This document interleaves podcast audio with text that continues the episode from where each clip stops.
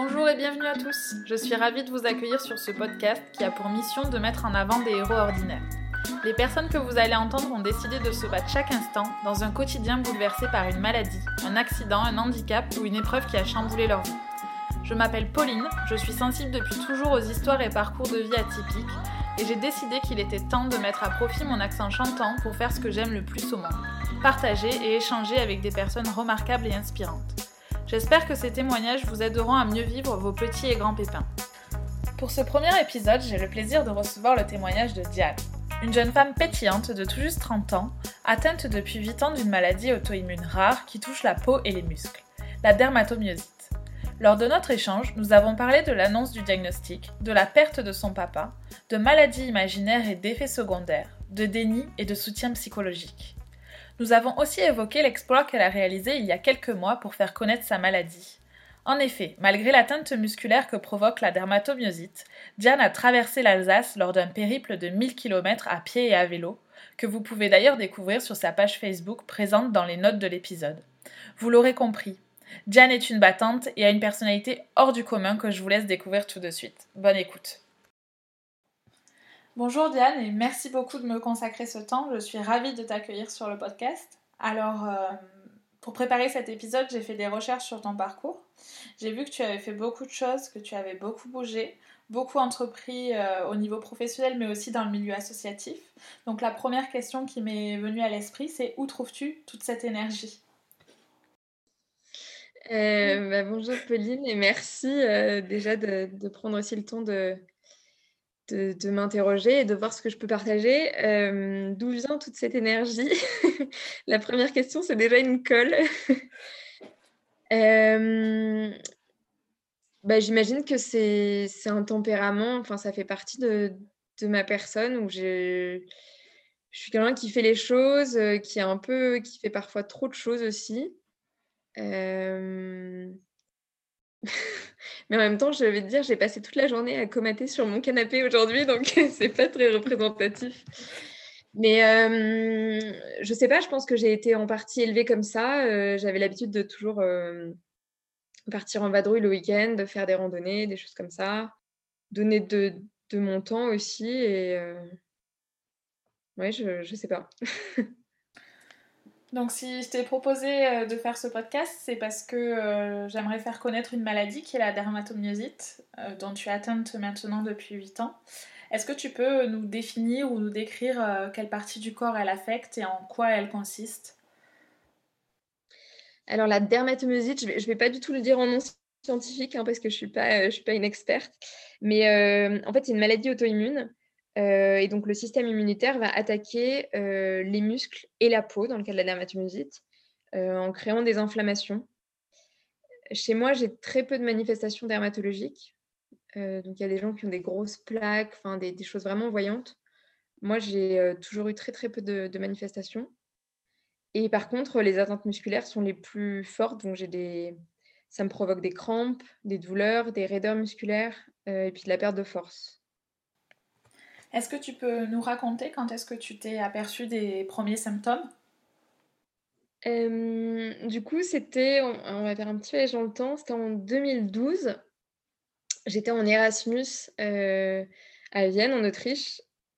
Et j'ai fait un. Donc, c'était au mois de février. J'ai fait un gros week-end dans le Tyrol, un gros week-end de sport avec des copines. On avait fait du ski de fond, des raquettes. Euh, du ski alpin. Enfin, c'était vraiment le combo neige dans le Tyrol. Et je suis revenue de ce week-end et j'étais, j'étais courbaturée, mais terriblement. Donc le premier jour, on se dit c'est normal, le deuxième, on se dit aussi. Et puis, puis en fait, ça passait pas. Ça passait pas du tout. Et puis en plus des courbatures, bah, j'ai eu des mmh, vraiment des faiblesses. J'avais du mal à faire certaines choses, par exemple ouvrir une porte, faire ma vaisselle. Enfin, je sentais de plus en plus que j'avais des difficultés à le faire je me réveillais le matin, j'étais comme si, comme si on m'avait roué de coups en fait pendant la nuit. Et du coup, au bout d'un moment, je me suis dit, bon, il y a, y a, un problème. Donc, je suis allée consulter euh, un médecin donc, en Autriche, donc en allemand. Euh, donc, c'était pas évident de, de, se faire comprendre. Mmh. Et, euh, et, donc, on a commencé toute une batterie de tests. Et euh, voilà, ça, c'était vraiment le début. Et malgré la barrière de la langue, est-ce qu'ils ont trouvé rapidement ce que tu avais et posé le bon diagnostic? Alors d'abord, en Autriche, il y a hum, la maladie de Lyme qui est très très répandue. C'est pas c'est pas la même. Euh, c'est la borréliose, je crois. C'est pas la même variante qu'on a en France. Euh, du coup, il y a eu ce test-là. Il a fait aussi le test par rapport au SIDA. Enfin, des tests vraiment, euh, on va dire de base quand il y a des quand il y a des, problèmes de santé où on élimine les, les plus grosses maladies.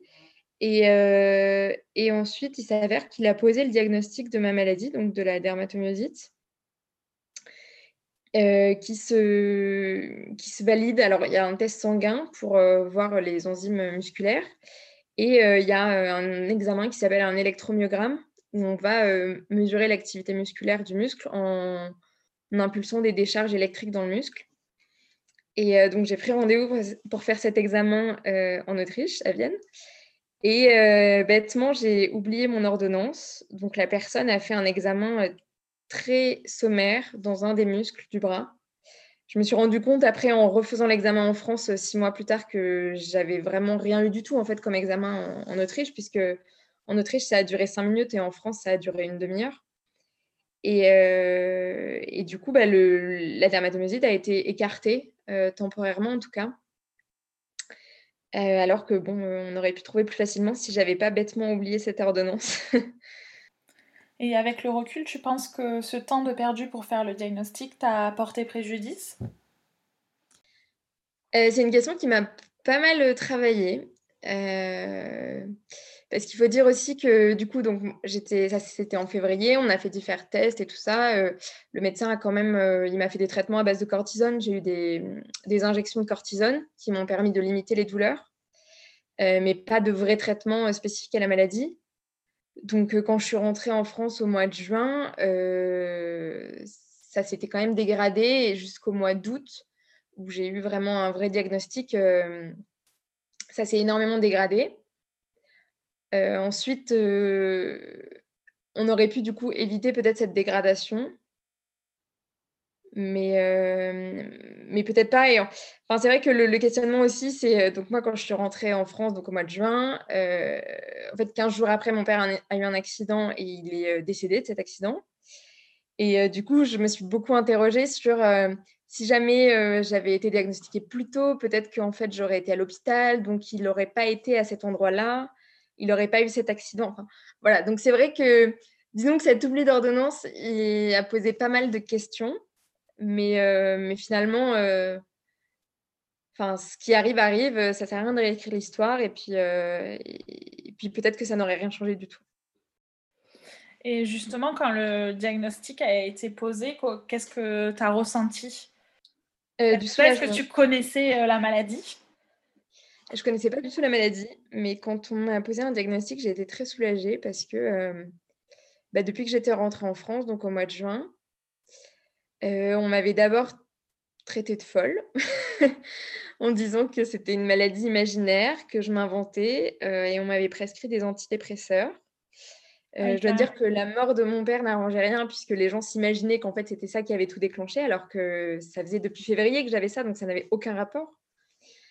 Et, et on m'avait aussi dit que j'avais une fibromyalgie. Donc, c'est un peu le nom qu'on pose euh, sur les maladies euh, quand les gens ont mal aux muscles et on ne sait pas ce que c'est. On leur dit qu'ils ont une fibromyalgie. Et donc, moi, je me disais, euh, en fait, c'est dans ma tête tout ça, je suis folle, c'est moi qui me laisse aller, il faut que je me ressaisisse, c'est pas possible. Mais au fond de moi, enfin, j'ai jamais pris ces antidépresseurs d'ailleurs, parce qu'au fond de moi, je me disais, c'est, pas possible, je me connais, c'est pas dans mon je suis pas faite comme ça psychologiquement, c'est n'est pas moi en fait. Je me cause pas une maladie euh, volontairement. Et euh, du coup, quand le diagnostic a été posé, c'était plutôt rassurant parce que même si ce genre de maladies sont déclenchées par différents facteurs, et il y a un facteur psychologique, ça c'est sûr, euh, on les invente pas en fait. Elles existent vraiment. Et à l'annonce du diagnostic, est-ce qu'on t'a proposé un suivi psychologique? Comment tu as fait pour euh, gérer la perte de ton papa et l'annonce de la maladie en même temps? Ben, je vais dire que paradoxalement, euh, c'est aussi la mort de mon père qui m'a aidé à tenir. Parce que euh, je me disais, en fait, euh, bah, moi, il faut que je tienne, quoi. Je peux pas. Enfin, je dire les choses crûment, hein, je peux pas, je peux pas mourir maintenant. Ce serait pas possible, quoi. Enfin, ma mère, elle s'en remettrait pas.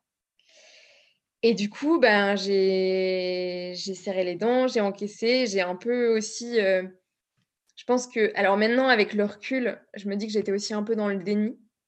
Euh, j'acceptais pas la maladie, donc je refusais que ça, que ça impacte ma vie. Et notamment, donc quand je suis rentrée en France, j'avais fini ma quatrième année d'école d'ingénieur et je devais faire ma cinquième année à Lille. Euh, au mois de, donc ma rentrée était en septembre. Euh, en septembre, au moment de la rentrée, j'étais à l'hôpital. Et moi, il était hors de question que je fasse pas cette rentrée en septembre en école d'ingénieur. Donc, j'ai demandé un transfert d'hôpital de Nice à Lille. c'est ma mère qui a fait la rentrée à ma place. elle est allée en cours et tout pour, euh, pour prendre les notes, les instructions et tout. Et euh, quelques jours, une semaine après, j'ai enfin fait ma rentrée. J'avais. Euh, alors, moi, quand je suis tombée malade, j'ai perdu énormément de poids avec l'hospitalisation de la cortisone. quand je suis rentrée, je devais faire 60 kilos. Je suis ressortie, j'en faisais 45.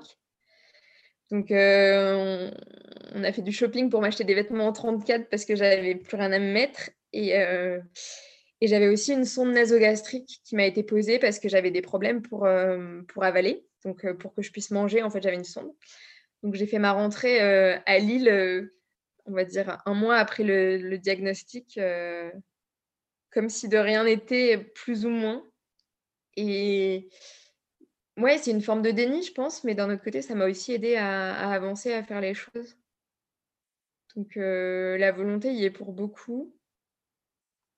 Mais euh, ouais.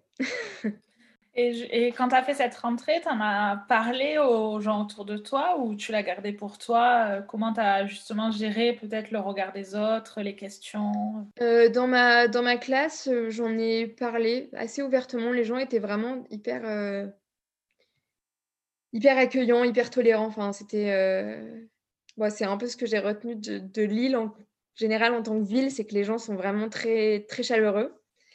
Et ça, je l'ai ressenti vraiment. C'était des gens que je connaissais pas, hein, puisque hum, je venais dans une nouvelle école pour faire ma dernière année. Donc, ils m'ont vraiment euh, découvert 45 euh, kilos son nasogastrique euh, comme si c'était moi, alors que finalement, je n'étais pas cette personne un mois avant. Et, du fait, leur, regard était plutôt neutre parce qu'ils n'avaient pas une, différence à, assimiler. Ils apprenaient à me connaître comme j'étais à ce moment-là. Et, du coup, j'ai parlé de ma maladie. En effet, j'étais aussi en colocation avec deux, garçons que je connaissais pas, donc à qui je parlais de la chose.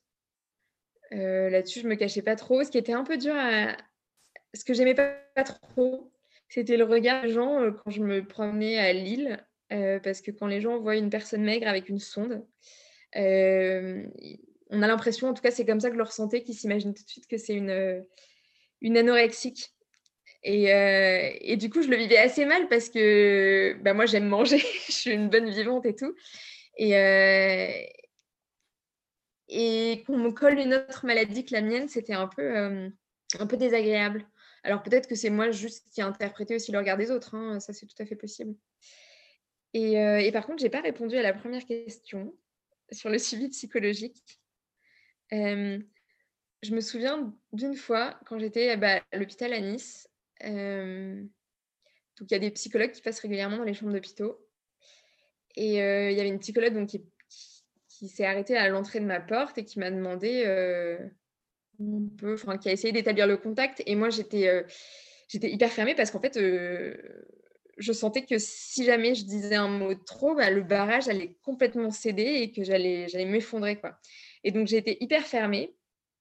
Mais après coup, eh ben, en fait, je lui en veux un peu de pas avoir euh, forcé la chose, d'être restée trop, trop polie, trop lisse, de pas avoir essayé de me, de me pousser, en fait. Ouais, avec le recul, tu penses que ça t'aurait fait gagner du temps ou ça t'aurait aidé ou à mieux vivre euh, les choses? Ben, Je pense, ouais. Parce que c'est vrai que ce genre de maladie, même n'importe quelle maladie, hein, les, nos proches, en fait, je les comprennent pas très bien. Et moi, j'étais. Donc, l'année où je suis tombée malade, au mois de novembre, j'ai rencontré un garçon et un an après, on s'est revus et on, s'est mis ensemble et on est resté en couple pendant trois ans. Et, et du coup, bah, c'était quatre ans, enfin, depuis quatre ans que j'étais malade. Et, et, je sais que cette relation-là, notamment, elle a été très impactée par le fait que j'étais encore beaucoup dans, dans le déni et aussi beaucoup bloquée sur sur enfin j'arrivais pas à sortir les choses en fait. J'arrivais pas à, exprimer les choses à exprimer ce que je ressentais. Alors par rapport à la maladie par rapport à la mort de mon père moi j'avais le combo en plus. Et, et, du coup je pense que ça ça a vraiment impacté ouais ma, alors ma relation avec ce mec et puis ma vie de manière générale. Et, et c'est quelque chose aussi que bah, là notamment on en parlera sûrement après pendant mon pendant mon projet cet été une des volontés aussi c'était de de dire les choses, en fait, d'exprimer. Parce que euh, quand on est malade, bah, souvent, on rencontre des gens, ils vont faire des petites blagues, des petites remarques sur notre forme physique, euh, sur euh, des choses comme ça. Et, et en fait, bah, ce qui est dur, c'est que, par exemple, moi, quand on se moque de moi parce que j'arrive pas à soulever quelque chose, bah, c'est pas juste ma force à moi, c'est quelque chose qui est indépendant de ma volonté. Et du coup, c'est très dur. psychologiquement, ça, à chaque fois, ça fait un peu mal. Même si la, l'intention de la personne n'est pas du tout mauvaise. Et, mais en fait, si on ne parle pas aux gens de ce qu'est la maladie, de comment ça se manifeste, de ce qu'on a, ils n'ont pas vraiment conscience que ce qu'ils disent peut avoir un impact. Je ne sais pas si j'ai été très claire. Si, si, tu as tout à fait raison. Et je trouve que ce qui est dur dans des maladies comme ça, c'est que c'est des maladies invisibles. Et, et c'est important d'en parler pour que la plupart, pour qu'un maximum de personnes en prennent conscience. Et si j'ai bien compris, c'est une maladie où il y a des périodes de rémission et de rechute. Euh, est-ce qu'on peut en guérir de cette maladie?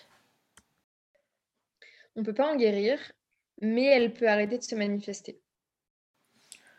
Si on peut un petit peu rentrer dans le détail des deux médicaments que tu as eus, est-ce que tu sais comment ils fonctionnent et quelle est leur action sur euh, la maladie?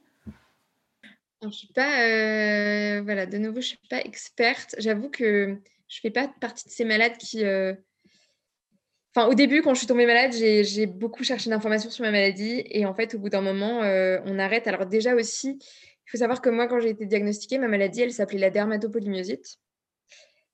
Et euh, on ne cherchait pas les anticorps. Donc c'était il y a huit ans. Euh, au bout de quelques années, elle s'est transformée en dermatomyosite. Donc j'ai perdu déjà un bout de mot. Ça raccourcit, c'est pas mal. Et euh, on cherchait les anticorps pour vraiment classifier dans quelle famille de, de myosite on est euh, et quel type d'évolution elle risque d'avoir. Et, euh, du coup, pour, de ce que j'en ai compris, les corticoïdes, ça diminue vraiment la réponse inflammatoire, donc l'inflammation musculaire. C'est pour ça que ça va réduire les douleurs. Et, mais ça ne réduit pas l'activité des anticorps qui vont attaquer nos muscles.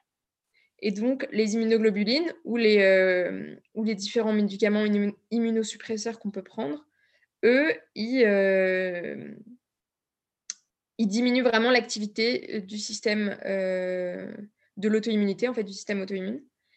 Et ça, ça va vraiment réduire l'activité de la maladie. Ok. Et est-ce qu'il y a des effets secondaires à ce traitement? Oui. Comme tout, euh, ouais, comme tout, comme tout médicament, comme tout euh, apport, il y a des, côtés bénéfiques et négatifs. Euh, la cortisone, c'est très violent pour le système, pour le système pardon, pour, notre corps en fait. ça va prendre le relais des glandes qui produisent de la cortisone de manière naturelle. Donc en fait, on va remplacer le cortisol par la cortisone de synthèse et qui est une, oui, je ne pas de c'est une hormone. Et du coup, ça va, ça va hum, ça va prendre le relais sur tout un tas de choses et ça va provoquer tout un tas de réactions dans notre corps. Euh, par exemple, euh, la cortisone, euh, ça provoque une pilosité excessive. Il y a aussi une, ce qui est assez marrant dans nos maladies, c'est qu'un des, un des effets secondaires, c'est de, réduire le, le muscle, enfin de, de, détruire le muscle. Donc on a déjà une maladie qui s'attaque au muscle et en plus la cortisone va aussi s'attaquer au muscle. Euh, il y, a, y, a, pas mal d'effets secondaires et c'est assez euh, violent pour le corps. Et c'est un médicament qu'on connaît très bien et qu'on prend à long terme parce que euh, c'est un peu le médicament magique qui va, qui va intervenir dans énormément de pathologies et qui va permettre de, de traiter beaucoup de symptômes. Mais à côté de ça, ouais, ça a des effets secondaires assez importants et c'est pour ça qu'on ne veut pas rester toute sa vie sous cortisone. les immunoglobulines, c'est un peu différent. Alors, L'effet secondaire principal, c'est qu'on risque de faire des, des réactions. Euh, quand on fait allergique, des réactions allergiques. on risque de faire des réactions allergiques, puisqu'en fait, les immunoglobulines, elles sont issues du sang humain. C'est un traitement en fait du, plasma issu de dons de donneurs. Et, donc ça, c'est la réponse principale, c'est le risque allergique de faire des, des chocs en fait allergiques assez importants. Moi, je sais que ça me collait des migraines affreuses, mais en fait, c'est un médicament qui est plutôt clean par rapport aux autres. Et je sais que moi, je, me suis, j'ai un peu bataillé pour pouvoir rester sous ce médicament-là. Et mon médecin finalement n'a pas accepté. Un des problèmes principaux, c'est que actuellement, c'est un médicament qui est rare puisqu'il faut des donneurs en fait de plasma pour avoir ce médicament-là. La demande est de plus en plus importante. Et du coup, on le réserve uniquement aux patients qui euh, ne peuvent pas avoir un autre traitement. Euh, merci pour euh, ces infos plus en détail. si on revient plus globalement sur la maladie, est-ce qu'avec le recul, tu penses qu'elle t'a permis de changer la vision que tu avais de la vie? Et est-ce qu'elle t'a permis d'évoluer? Oui, question vaste sujet. Je pense que ça m'a m'a endurci euh, par rapport aux épreuves, mais aussi, paradoxalement, que ça m'a euh, adouci parce que, euh, ben, en fait, on se rend compte quand on est, quand on est malade, qu'on passe un peu de temps dans les hôpitaux, que en fait, personne ne sera épargné d'un problème un jour ou l'autre dans sa vie les problèmes médicaux, il y en a des tonnes. Alors chez certains, c'est dès l'enfance, il y en a d'autres, c'est en vieillissant, il y en a d'autres, c'est un accident au hasard. Et en fait, on se rend compte que, bah, tout le monde est concerné par un problème de santé un jour ou l'autre dans sa vie. Et ça fait aussi vachement relativiser par rapport à ce qu'on a. Et puis on voit aussi des gens où on se dit waouh, en fait, eux, ils ont encore moins de chance que moi. et, du coup, je pense que d'une certaine manière, ça, ça développe aussi pas mal l'empathie. Je pense que ça a pas mal développé mon empathie, ouais. Bah, par exemple, moi, la dermatomyose, je disais tout à l'heure, j'ai pas de manifestation cutanée vraiment. Je connais des gens qui ont la même maladie que moi. Alors, tu disais tout à l'heure, elle est invisible, mais il y a des gens qui ont des plaques énormes sur tout le corps. Et, du coup, en plus, ils ont à supporter le regard des autres. Euh, moi, je peux choisir ou non, entre guillemets, d'être malade, selon si je le dis ou pas. Globalement, c'est un peu ça l'idée. Mais, euh, voilà, il y a des gens qui ont exactement la même maladie euh, et qui vont peut-être avoir encore moins de chance que moi, ou qui vont avoir, je touche du bois, des, des cancers associés, des choses comme ça. Et, donc finalement, dans mon malheur, j'ai plutôt eu de la chance. Ouais, ça aide à relativiser. Et tout à l'heure, tu parlais de ta maman. Et donc, euh, ma question, c'est quel conseil tu donnerais euh, aux proches de, finalement, après, c'est très subjectif, hein, mais qu'est-ce que, quelle, a été l'importance des proches euh, dans ton cas et quel conseil tu donnerais aux proches? Parce que c'est pas toujours facile euh, de soutenir euh, une personne qui a une maladie. On ne sait jamais trop si on est trop présent, pas assez. Euh, voilà.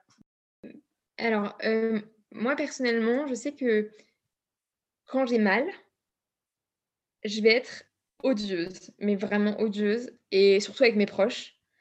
Donc ma mère, en fait, quand j'ai mal, elle le sait parce que je vais être mais, mais dure, vraiment détestable. Et en fait, bah, disons que je dirais aux proches, c'est accrochez-vous parce que justement, c'est aussi avec les, proches qu'on se lâche et parfois qu'on a les mots les plus durs.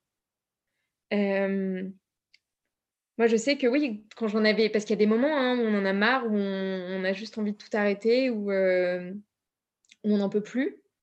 Et, et c'est à ce moment-là aussi qu'on a besoin d'être entouré. Moi, je sais que, bah, comme je disais tout à l'heure, hein, j'ai eu du mal à m'ouvrir, j'étais un peu dans le déni. Je pense qu'essayer de percer la carapace, c'est quelque chose de pas évident, mais à mon avis, d'assez nécessaire. Chez moi, dans ma famille, on ne parle pas, parle pas vraiment des sentiments, de comment on se sent, des, émotions. mais je pense que c'est quelque chose de vraiment indispensable et qui plus est dans une situation comme celle-là. donc peut-être voilà un des, si on peut appeler ça un conseil, mais bah, en fait, de pas, même si on s'adresse à une porte qui claque ou à un mur, de pas se démonter et de d'essayer de, de, casser la glace, quoi. Et justement, comment tu fais mentalement et physiquement pour gérer les rechutes? Est-ce que tu arrives parfois à oublier la maladie? Alors, est-ce que j'arrive à oublier? Non. Alors, à l'heure actuelle, c'est parce que tous les jours, je dois prendre un cachet, enfin trois cachets. Donc forcément, il faut y penser tous les jours. Et même quand j'ai pas de cachet, en fait, dès qu'on va avoir euh, une douleur, euh, du mal à ouvrir quelque chose, on va se dire est-ce que ça revient? Est-ce que c'est ça? Est-ce que c'est ma capacité physique qui diminue? En fait, en permanence, on va être en remise en question. Pour ce qui est de la force physique, euh, moi, j'avais vraiment énormément perdu lors de ma première poussée et j'ai jamais récupéré. En fait, le, questionnement, c'est qu'on se dit, euh, bon, euh, moi, quand je suis tombée malade, j'avais 22 ans. Normalement, c'est censé être le moment où on est le plus en forme dans sa vie. Euh. Et, et donc, je me suis dit, il y a plein de choses que j'arrive pas à faire à cause de cette maladie. Mais en fait, si ça se trouve, j'aurais pas pu les faire, même si je n'avais pas été malade, parce que j'aurais eu, pour une raison ou d'une autre, j'aurais aussi perdu de la force physique.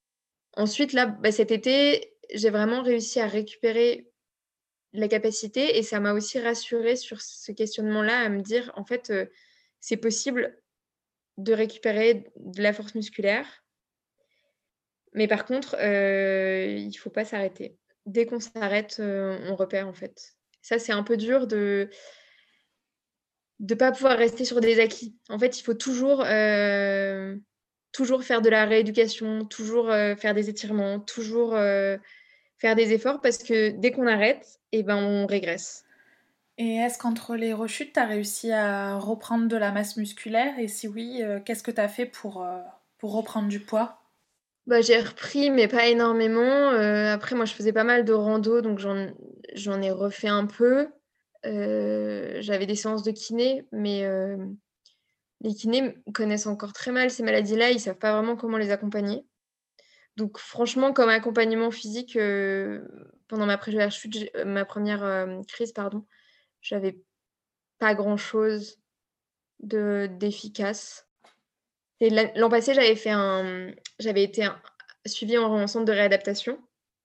donc c'est des centres où il y a tout un panel de, cliniciens. Donc il y a des ergothérapeutes, des kinés, des entraîneurs sportifs, euh, du coup, on fait aussi de la balnéothérapie. Et c'est une prise en charge vraiment très globale euh, qui prend en charge beaucoup de personnes. Alors, soit des personnes diabétiques qui ont eu des AVC, soit des gens qui ont eu des accidents.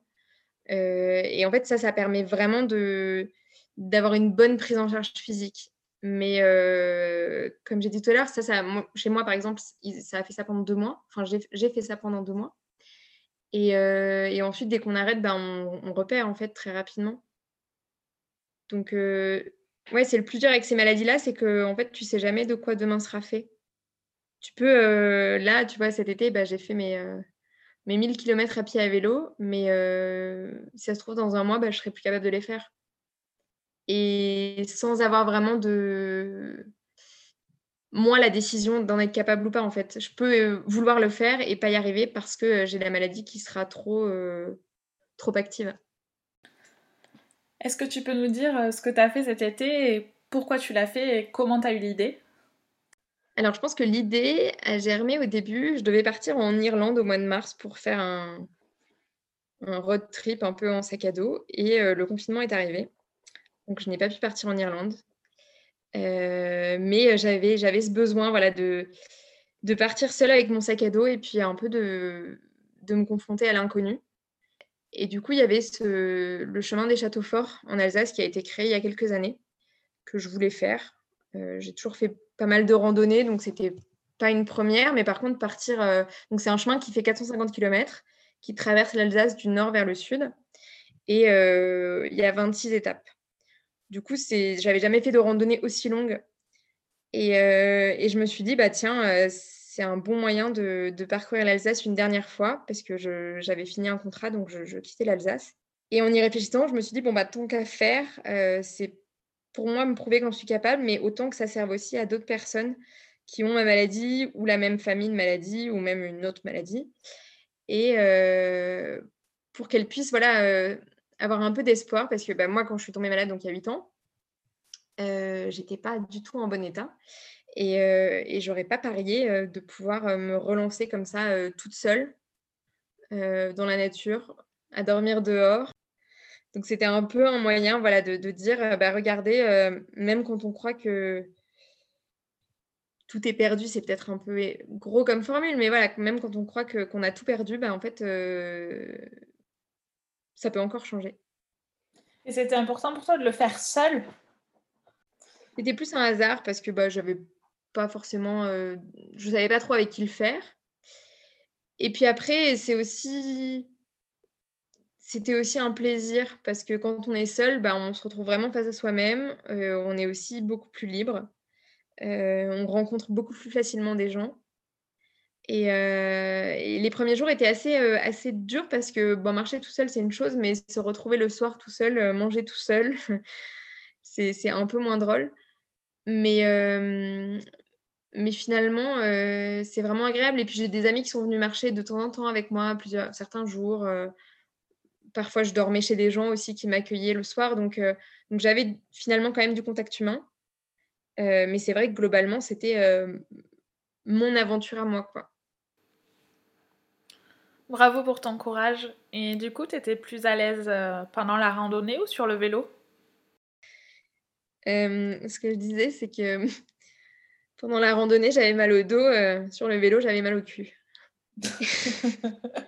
Donc, euh, aucun des deux, quoi. Ou les deux. C'était complémentaire. De base...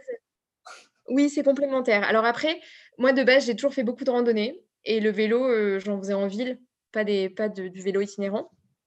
Donc, je maîtrise beaucoup mieux la randonnée, je maîtrise l'effort en randonnée et tout ça. Et je pensais que ce serait plus simple le vélo parce que justement, on est porté, qu'on ne porte pas de poids.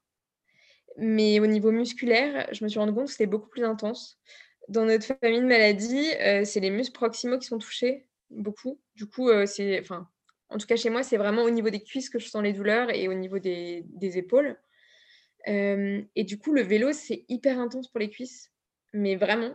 Et, ça, je, je, me rendais plus compte de l'effort musculaire en faisant du vélo qu'en marchant. Alors qu'on pourrait penser l'inverse. Mais en fait, en marchant, bah, on peut faire des pauses facilement, on s'arrête, on, pose son sac, on attend. Alors qu'une fois qu'on est lancé à vélo, qu'on a, a un peu l'élan, on n'a pas envie de s'arrêter aussi. Donc on fait moins de pauses forcément. C'est différent. Mais euh, je dirais oui, j'étais plus à l'aise en rando. Mais, euh, mais les deux efforts euh, ont leurs avantages et leurs inconvénients. Et tout à l'heure, tu parlais d'étirement. Est-ce que tu as une routine que tu t'imposes au quotidien ou c'est un peu moins organisé que ça? Alors, je devrais avoir une routine. Euh, souvent, je fais des étirements quand j'ai mal, donc c'est déjà trop tard. Euh, je m'étais mis là depuis un an au, au Pilates euh, et pendant le confinement, j'avais fait ça aussi en, visio. Et moi, j'étais anti-Pilates parce que c'était le truc à la mode, alors j'avais surtout pas envie d'en faire. Et, mais j'ai. J'ai très souvent mal au dos, je me bloque le dos, enfin, j'ai des douleurs au dos que je ne devrais pas avoir à 30 ans. Euh, et, du coup, un jour, je me suis dit, bon, c'est bon, j'en ai marre de me coincer le dos, il faut que je fasse quelque chose. Et donc, je me suis inscrite au Pilates. Et ça a un peu été la révélation, parce que tout ce qui est. Enfin, ça étire vraiment, enfin, en tout cas, la manière dont je le pratiquais, ça fait vraiment des étirements et ça fait énormément de bien. Et, c'est vrai qu'à chaque fois que j'ai mal, je me dis, faudrait que je me fasse des étirements. Et puis après, on oublie, on laisse aller. Mais, euh, mais il faudrait que je, me, que je me mette une routine, c'est une bonne idée.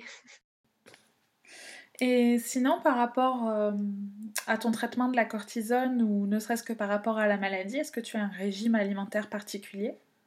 Le problème de, de la maladie, c'est qu'au début, mais c'est comme tout, je pense.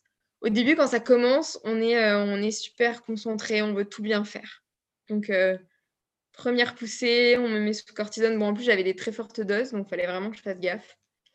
donc j'avais banni tout le sel, tous les produits transformés, toute la charcuterie, tout le fromage. Enfin, vraiment, je faisais vachement gaffe. Et ensuite, deuxième rechute, bon, ben, j'avais banni certaines choses, mais un peu moins. Et la troisième fois que j'ai recommencé la cortisone, j'ai rien banni du tout. Et du coup, j'ai pris 15 kilos. Donc, ça dépend, j'ai envie de dire. Voilà. Parfois, j'ai fait attention et ça, c'est payant, hein, c'est clair. Mais il y a un moment où on a aussi. En fait, on a déjà suffisamment de contraintes et parfois, on n'a pas envie d'en rajouter d'autres. Et sachant que moi aussi, je compte beaucoup là-dessus, c'est que c'est cyclique. Alors, je me dis, bon, bah, de toute façon, je vais prendre 15 kilos, mais dès que j'arrêterai la cortisone, je vais les perdre.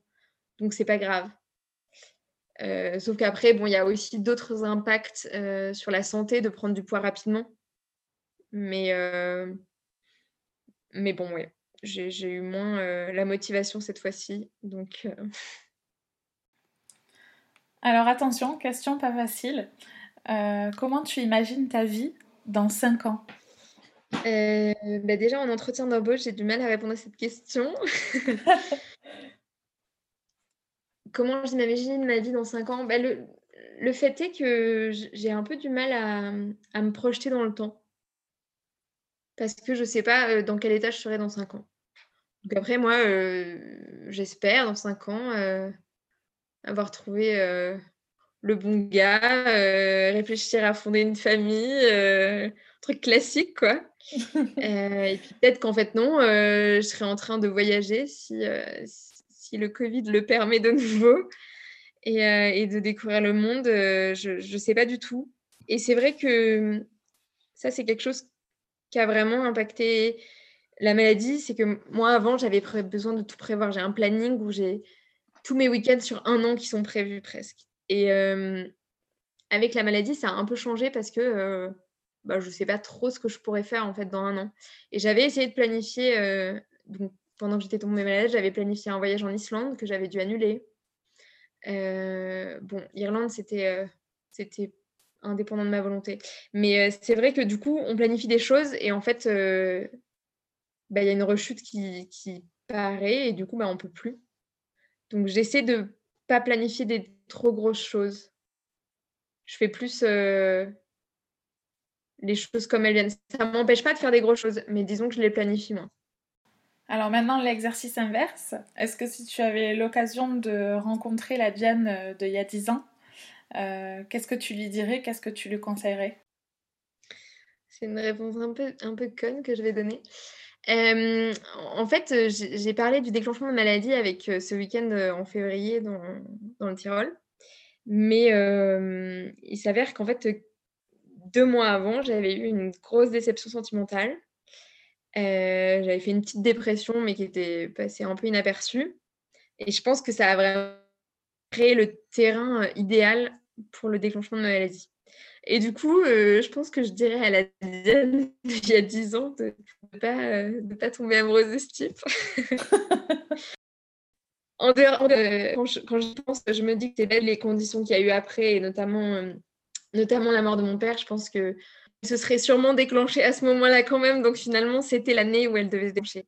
Et je pense que d'ailleurs, je préférerais parler à la Diane d'il y a 5 ans qu'à celle d'il y a 10 ans. Pourquoi? Ben, parce que j'étais déjà malade et que j'avais pas encore le recul nécessaire pour appréhender la maladie, mon rapport à la maladie, mon rapport aux gens. Et, et du coup, peut-être que ce serait plus intéressant de parler à celle-ci. Et tu dirais que maintenant, tu as accepté la maladie ou que tu as encore du chemin? Ben Déjà, j'en parle. Je suis plus dans le déni, donc je pense que oui, je l'ai accepté. J'ai aussi, enfin finalisé les démarches pour, être reconnue travailleur handicapé, chose que je laissais traîner depuis, bah, depuis 8 ans. Je pense que c'était un peu ma manière de d'être dans le déni aussi et donc je pense que je l'ai accepté aujourd'hui. ça fait partie de moi et puis, comme, comme je le disais, euh, on, est tous touchés à un moment ou un autre par une maladie. Bah, moi, euh, c'est cette carte-là que j'ai tirée, en fait. Et il bah, faut que je passe avec cette carte du mieux possible. Et finalement, euh, peut-être que c'est pas une si mauvaise carte. Ouais, tu dirais que c'est un cadeau mal emballé? C'est peut-être pas un cadeau, je n'irai pas jusque-là. Mais euh, si j'avais à choisir ma maladie, c'est comme quand on. c'est un peu morbide comme sujet, hein, mais euh, quand on réfléchit à, à la, meilleure mort qu'on, la meilleure mort qui existe, finalement, enfin, bon, c'est pas évident de choisir. Donc bah là, j'ai pas choisi, j'ai eu ça, cette maladie-là au lieu d'une autre, et puis je fais avec, quoi. Et finalement, la carte, ouais, peut-être que Hyper intéressant comme vision des choses. Merci beaucoup, Diane. On arrive à la fin de mes questions, mais avant de nous quitter, j'aimerais qu'on revienne sur le livre dont tu m'as parlé avant l'enregistrement. C'est Super Héros, le livre de Marine Barnerias, une jeune femme qui, à qui on a diagnostiqué la sclérose en plaques à l'âge de 21 ans. Peux-tu me dire pourquoi ce, livre t'a marqué? Elle, elle a refusé tout traitement, elle a décidé de partir pour un peu euh, faire le point, se connaître et faire le point par rapport à la maladie. Et c'est vrai que ça m'a. Je pense que c'est aussi une des choses qui m'a poussée à partir marcher cet été.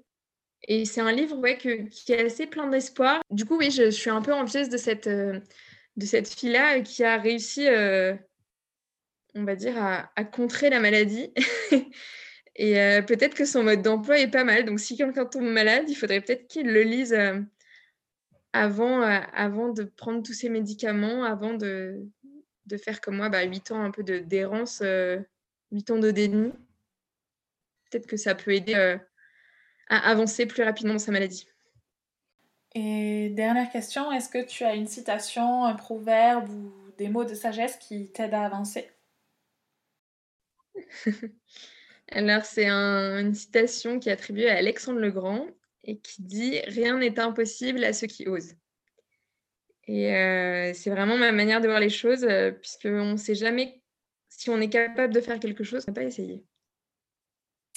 Très belle citation. Euh, mais merci beaucoup. Je ne vais pas prendre plus de, de ton temps. C'était hyper, hyper, intéressant et merci pour ta confiance. Merci, merci pour tout. merci à toi. J'espère, j'espère avoir aidé à ma manière. Et puis euh, j'ai hâte, euh, hâte, de pouvoir écouter ça. Et puis les autres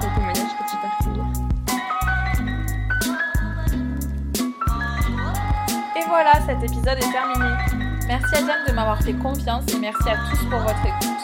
J'espère que ce premier épisode vous a plu. Si c'est le cas, n'hésitez pas à en parler autour de vous. Si vous souhaitez en savoir plus sur le périple de Diane ou sur la dermatomyosite, vous pouvez aller voir les notes de l'épisode. Enfin, si vous appréciez le projet et que vous souhaitez le voir grandir, vous pouvez donner votre avis, poser des questions ou suggérer des invités sur l'application Apple Podcast ou sur le compte Instagram Pépin Podcast. A très vite pour un nouvel épisode.